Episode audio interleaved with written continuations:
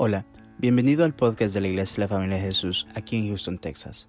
Si te gusta nuestro contenido, por favor déjanos un buen review y síguenos en las redes sociales. Nuestra visión como iglesia son las familias. Esperamos que este episodio sea de mucha bendición para tu vida. Somos tu familia. Quiero esta noche compartir acerca de una guerra fascinante.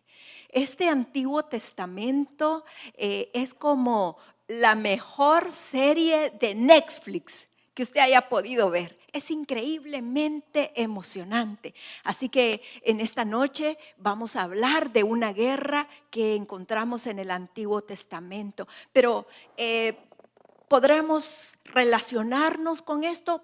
Por supuesto que yes. Le digo por qué. Porque la vida en sí es algo semejante. Yo no sé si usted está de acuerdo conmigo, pero a mí me pasa que hay momentos en los cuales yo estoy muy arriba, en la cima, y de pronto vienen unas caídas que se siente como que uno se va en un precipicio y aquello no tiene fin, como que usted está en una montaña rusa y llega a la parte alta, yo no sé si usted lo ha sentido por accidente, me subieron a mí en una que creo que fue la peor decisión que pude haber tomado en algún momento, y, pero cuando está usted allá arriba, eh, se para la rueda. Es como que en ese instante hay un momentito de tranquilidad, pero casi de inmediato viene la caída. Así es la vida en general, así es la vida. Hay momentos en los cuales uno está súper, pero súper bien. Y alguien dijo un día en este altar que vives momentos en tu vida que no te das cuenta que van a ser recordados como los mejores momentos de tu vida y no los aprecias lo suficiente. Y entonces es cuando viene esa bajada y es cuando tenemos que estar listos. Todos lo vivimos, absolutamente todos. Tenemos este tipo de batallas, este tipo de guerras. Y es así como entra nuestro personaje de esta noche. Es el rey Josafat. Y la historia que vamos a aprender está en el, la segunda carta o el segundo libro de Crónicas en el capítulo 20. Y yo quisiera narrarle un poquito de lo que aquí está pasando. Primero el verso 1 dice pasadas estas cosas. Y si usted es curioso como yo, en cuanto a la palabra, dice, bueno, ¿y qué cosas habrán pasado? Porque después viene lo que viene. Y en realidad lo que aquí está ocurriendo es que un profeta se levanta, le da una palabra, un juicio, una disciplina al rey Josafat. Y entonces esto le llama mucho la atención a él.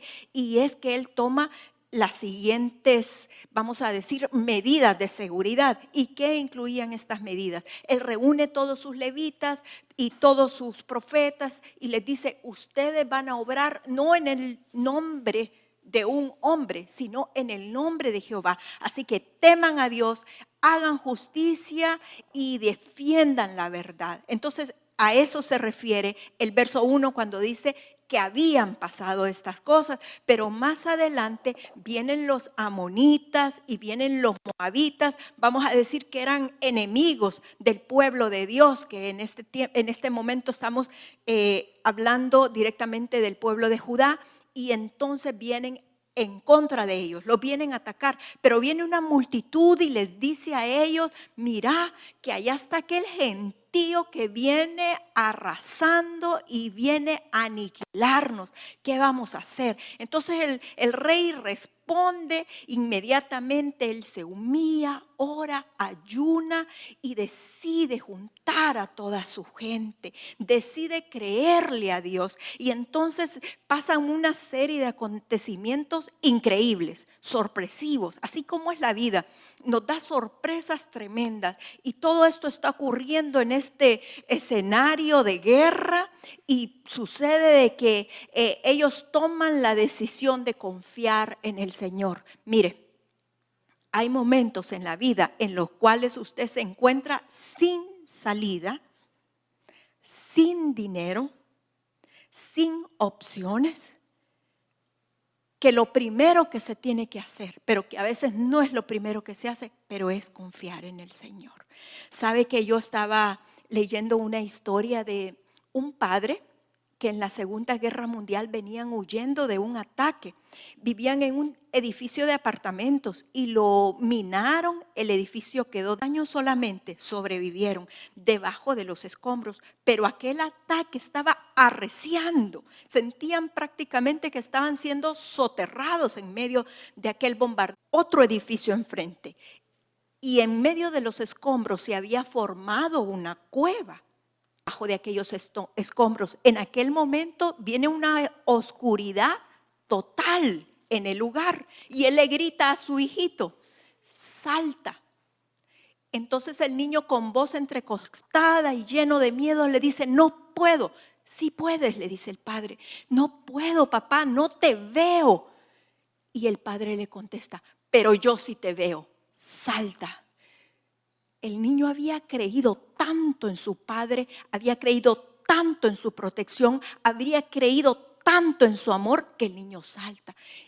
Y ese salto le salva la vida a ambos. Ese es el momento más crucial en la vida. Este es el momento en el que yo estoy hablando cuando sí o sí tenemos que creerle a Dios.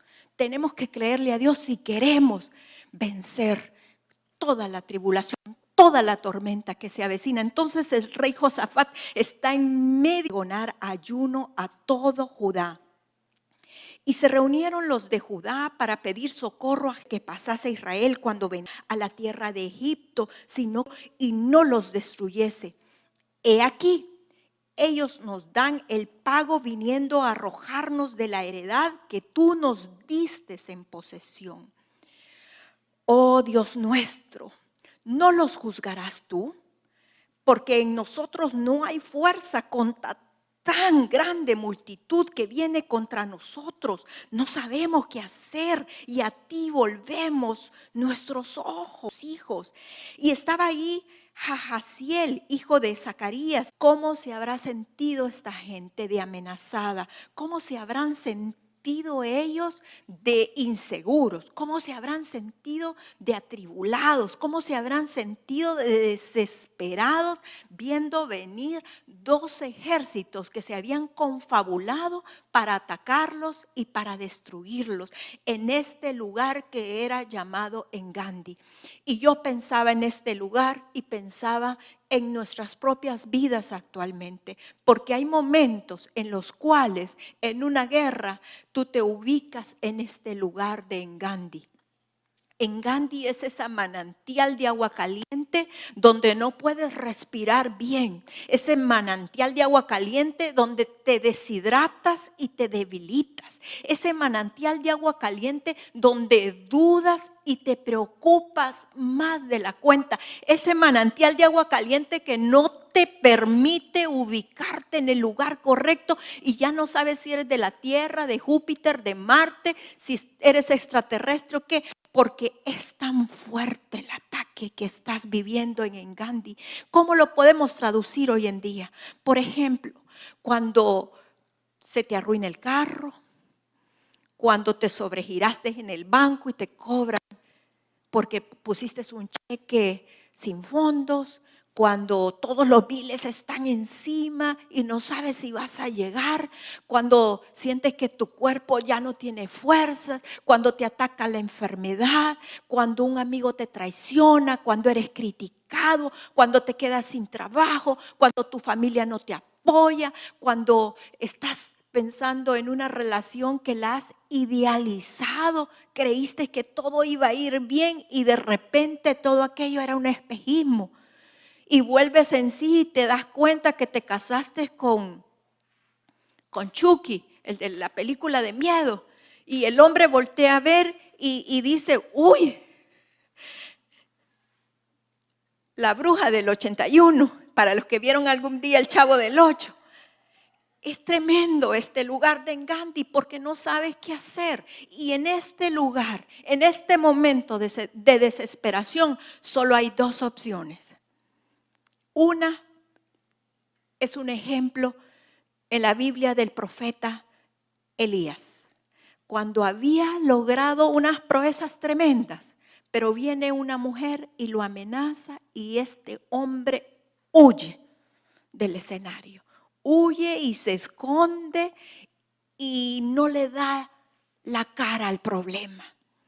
Mire, todos conocemos de sobra esta historia, pero lo que sí quiero mencionar es que de, a raíz de eso al profeta le espera un largo viaje. En otras palabras, la solución estaba en la mano, pero él decide tomar el camino más largo, así como el cuento de la caperucita roja. Se complica tanto que se va al sendero donde está el lobo que se la va a comer.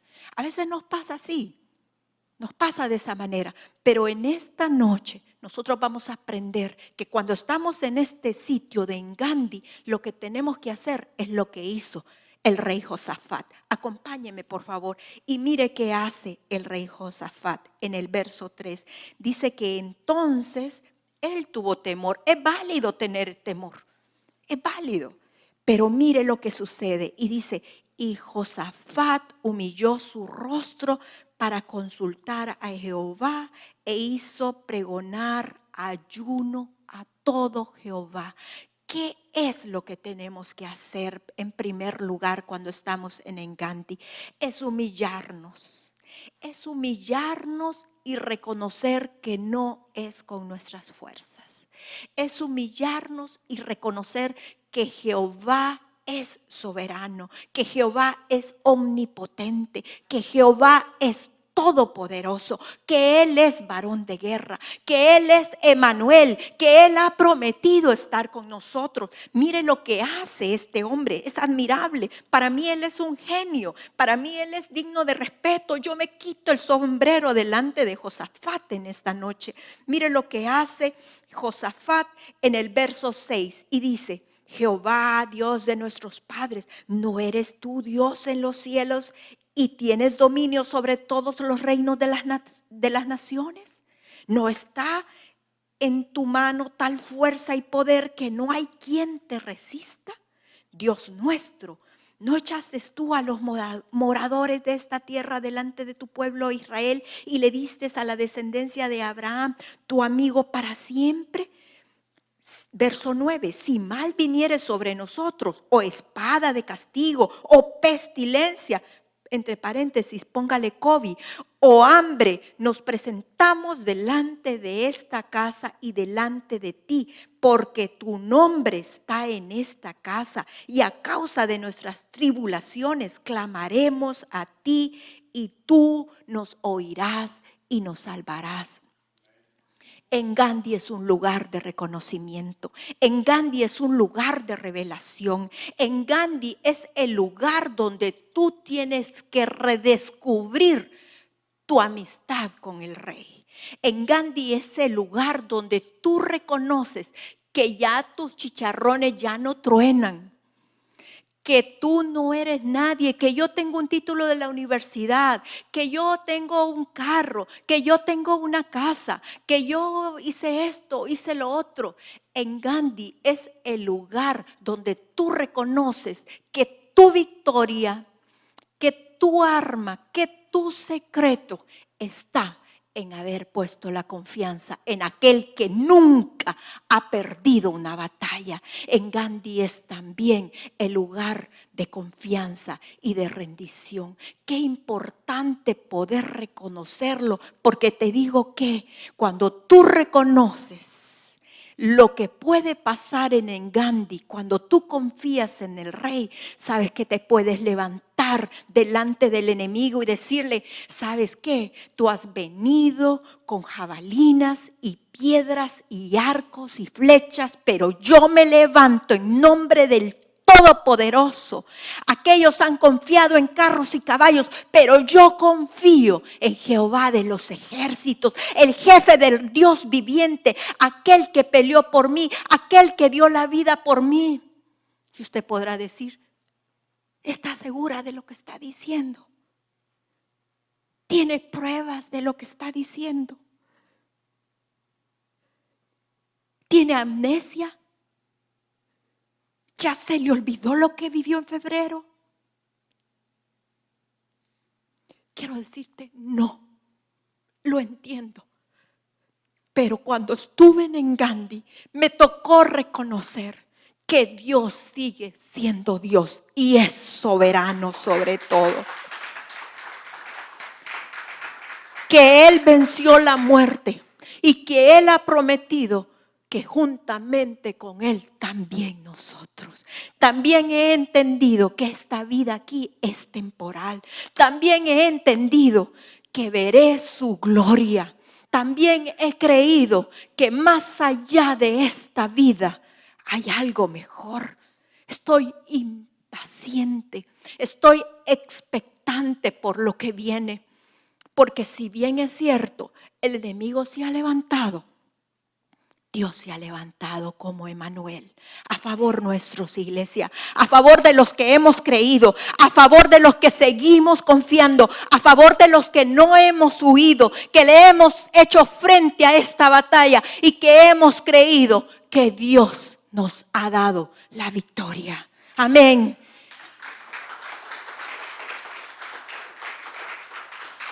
Leía una anécdota muy interesante verdadera.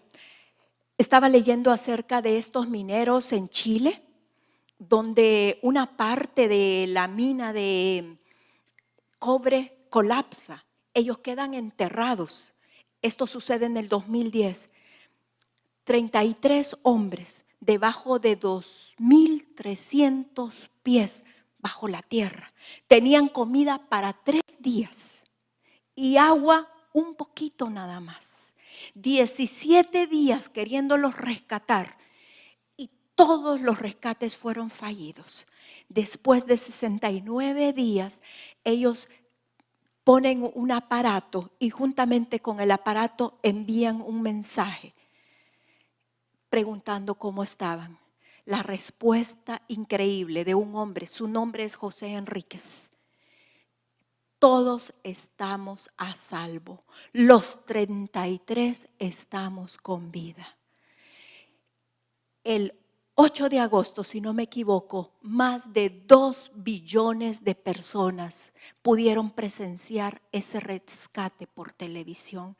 Este hombre fue entrevistado después y él dijo, hubo un momento donde perdimos las esperanzas, donde creímos que íbamos a morir, me humillé y oramos todos juntos y pedimos por un milagro. Y el milagro llegó. Dios es inesperado. Dios hace cosas increíbles que nosotros no nos podemos imaginar. Pero cuando hemos llegado a Engandi, hermanos, también hay otra posición importante. Y esta posición se llama Tecoa. Acompáñeme por favor a Tecoa. Mire lo que pasa en Tecoa. Vamos saltando y mire, lleguemos por favor hasta el verso 20. Acompáñeme hasta el verso 20. Mire qué dice el verso 20. Y cuando se levantaron por la mañana, salieron al desierto de Tecoa y mientras ellos salían, Josafat, estando en pie, dijo, Oídme Judá y moradores de Jerusalén, creed en Jehová vuestro Dios y estaréis seguros, creed a sus profetas y seréis prosperados y habido consejo con el pueblo, puso a algunos que cantasen y alabasen a Jehová, vestidos de ornamentos sagrados, mientras salía la gente armada y que dijesen, glorificada Jehová, porque su misericordia es para siempre. Y cuando comenzaron a entonar cantos de alabanza, Jehová puso contra los hijos de Amón, de Moab y del monte de Seir las emboscadas de ellos mismos que venían contra Judá y se mataron los unos a los otros. ¿Es fácil estar en esa posición de guerra?